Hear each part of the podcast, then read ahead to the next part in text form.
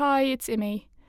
We know that Naliia finds recording these voicemails useful to process her experience of the war. She's told us that before. In this one, she reflects on the many years of upheaval she's experienced in her life and the strength it's taken to rebuild each time. You know, this dark humor that we have.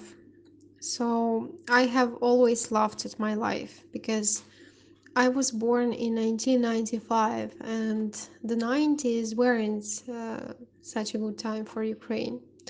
Then, in when I was at school in 2004, the first revolution happened, so the Orange Revolution.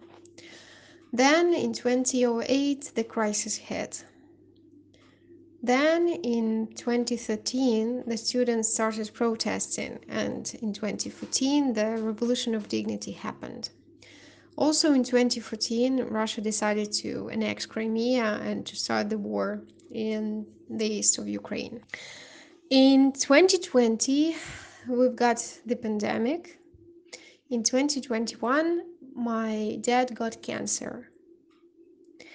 And uh, by the end of 2021, we understood that we need to get ready for the full scale war in Ukraine.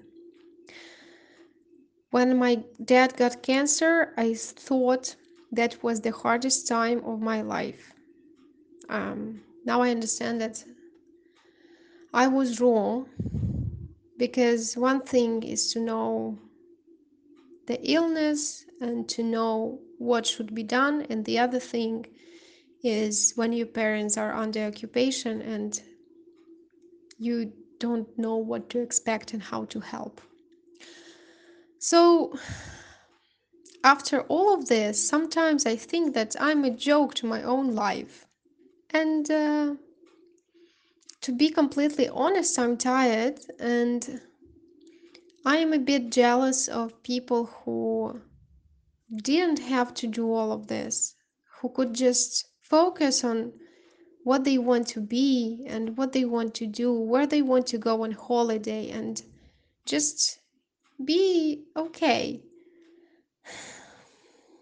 And I, I, as I mentioned before, I speak three foreign languages, and I have a lot of friends in Europe, and I have friends in the US, but I don't want to leave Ukraine. Uh, I have my life here. I have my friends, my family, everything, and uh, I am determined to survive all of this and try to rebuild my life. I understand that it will take some time and uh, it will take a lot of energy, which sometimes I don't think, I'm not sure that I have. But yeah, that's my only option right now. I just hope for the best and I hope that um, I'm still strong enough to rebuild my life once again.